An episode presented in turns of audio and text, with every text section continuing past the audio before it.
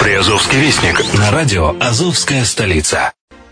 Бизнес-радио «Азовская столица» представляет инвестиционную недвижимость в Болгарии, Германии, Дубае, в странах Карибского бассейна, офшорный, аншорный, мидшорный банкинг и компании, инвестиционное гражданство.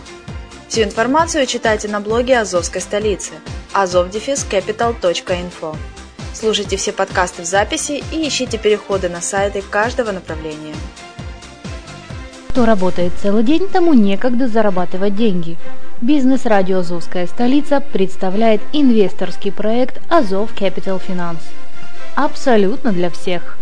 Суммы от 10 долларов США. Доходность от 2% в день.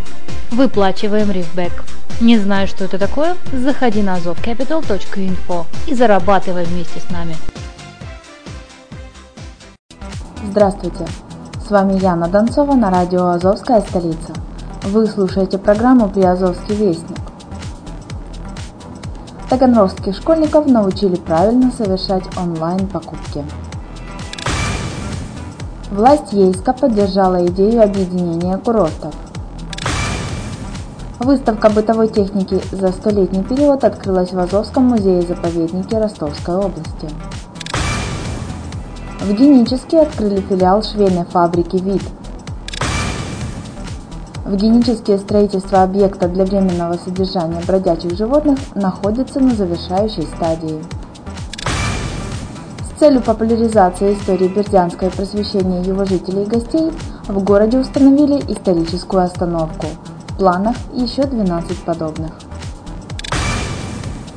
В Бердянске планируют за городской счет готовить врачей узких специальностей. В столице Приазовья волонтеры наградили военных рыцарским крестом добровольца. Германия передала специальной мониторинговой миссии ОБСЕ в Украине три тепловизионные камеры наблюдения. Возле главка полиции в Мариуполе оборудуют смарт-остановку. На сегодня у меня все. Материалы были подготовлены службой новостей радио «Азовская столица».